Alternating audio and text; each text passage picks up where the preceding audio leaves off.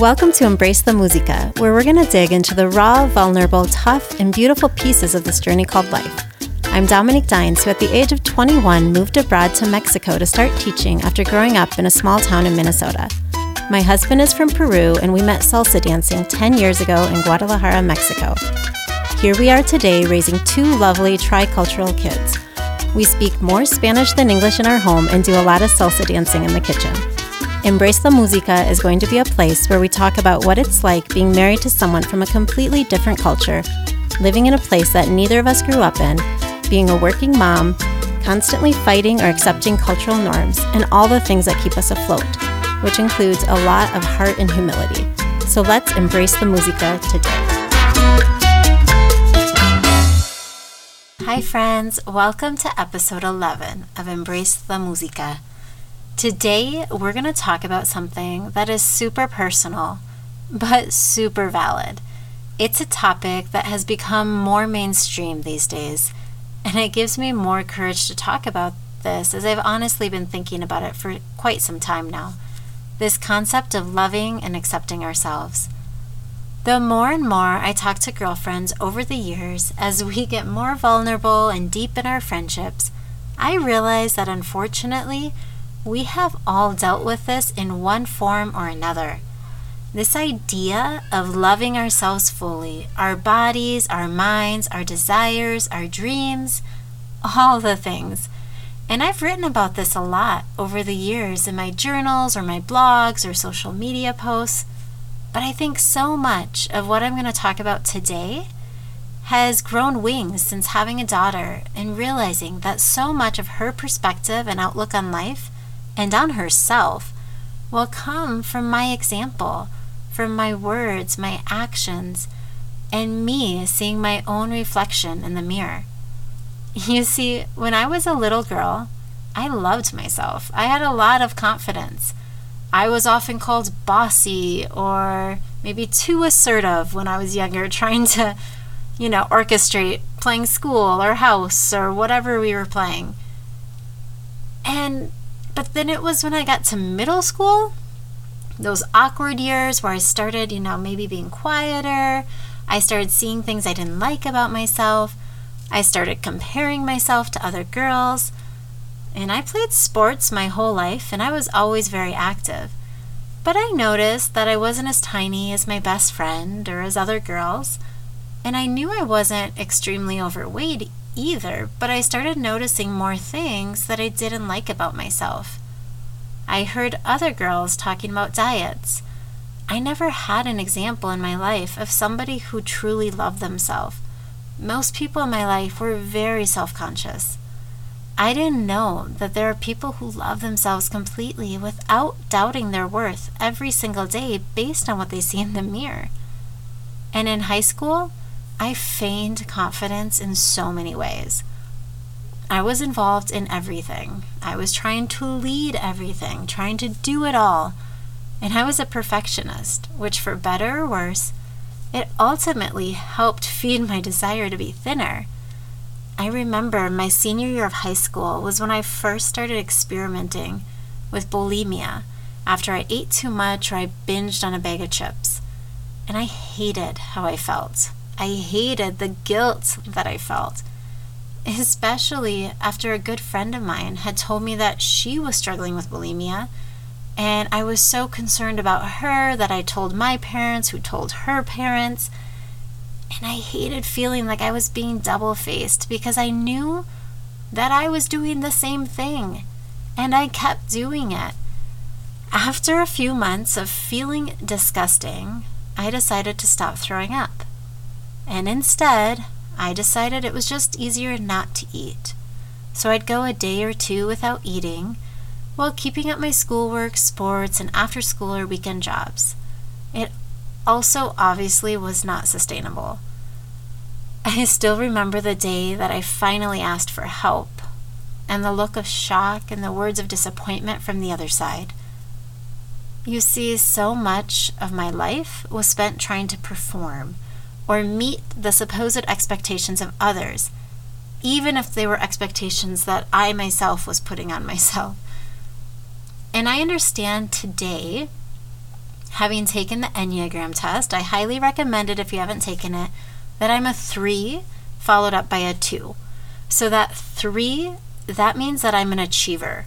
I, you know, try to do everything. I like performing and, you know, checking off my list and all of that. But that two part means that I also used to spend so much time worrying about what other people thought. So when I asked for help, I know that I shocked my parents. Just as there's going to be times in my own life when my own kids are going to surprise me, and I may be without that initial answer.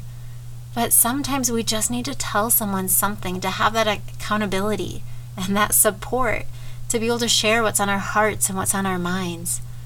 So much of my story growing up was about being good enough trying to make other people proud, being a perfectionist, being competitive, and basing my worth on what I did or on how I looked. And I think a lot of us have struggled with this concept of trying to be good enough, or to look good enough, or to live up to the expectations of someone else, or to try to keep up with all the trends that media tells us, you know, we need to do this or that it's not easy being a woman. It's not easy raising a daughter.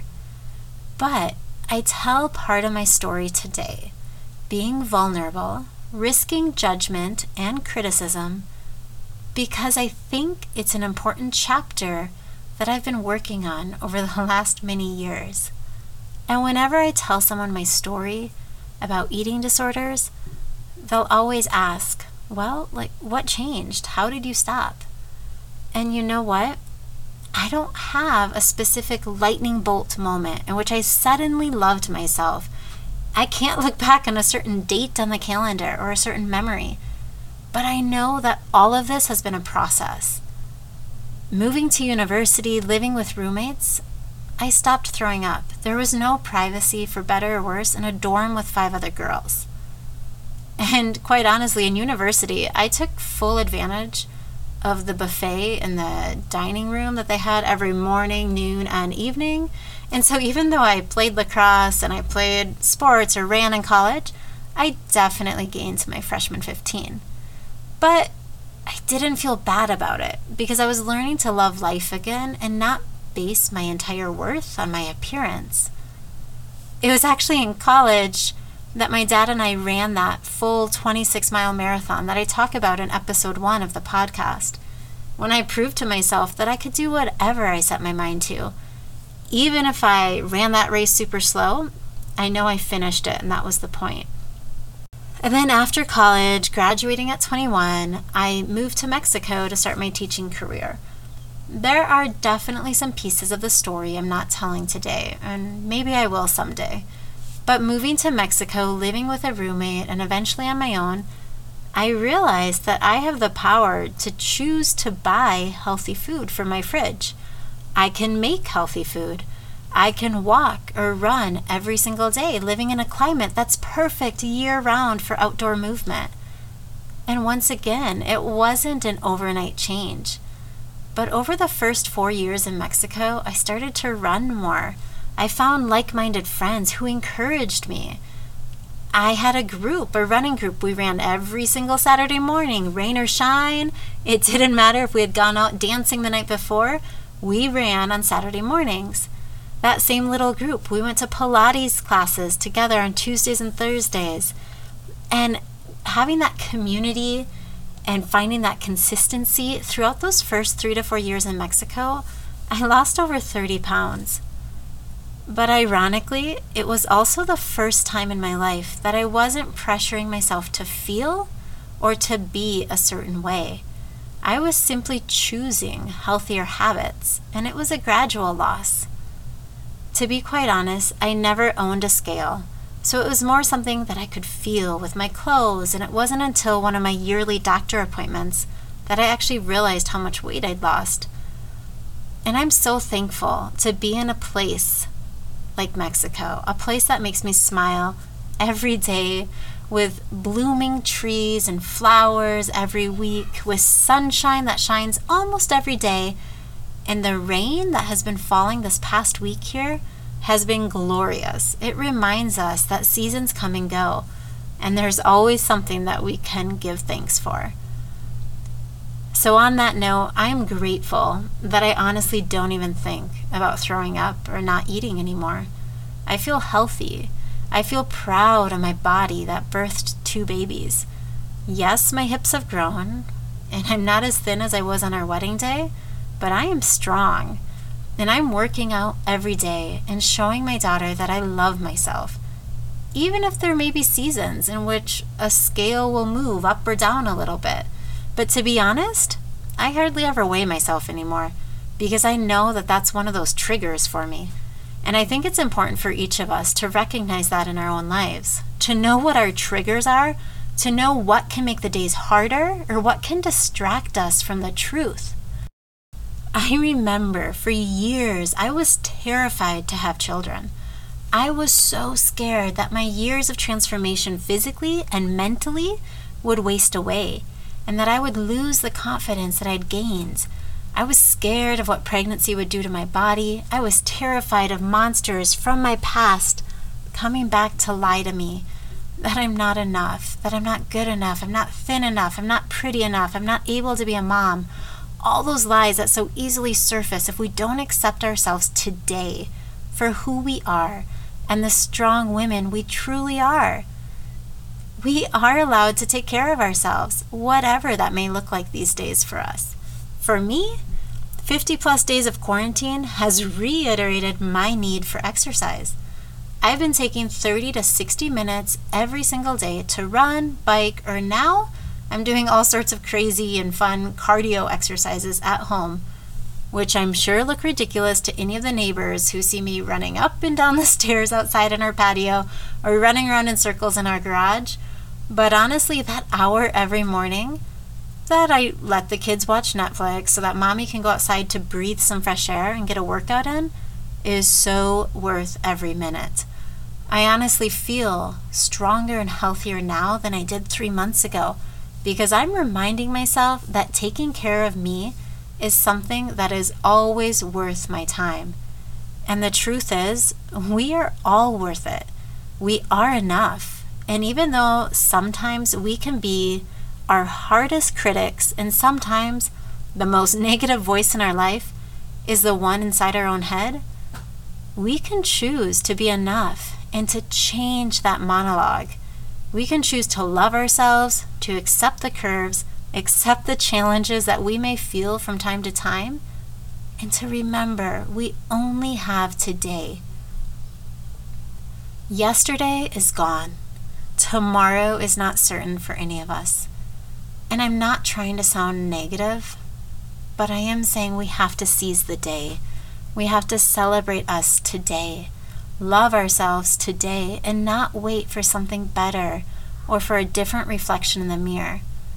I am enough, and I want to love myself today, accept myself today and every single day, and be that example for my daughter who looks at me each and every day trying to imitate what I do, whether it's painting her toenails, whether it's eating our broccoli, or doing yoga together, or working on a computer talking on her fake cell phone.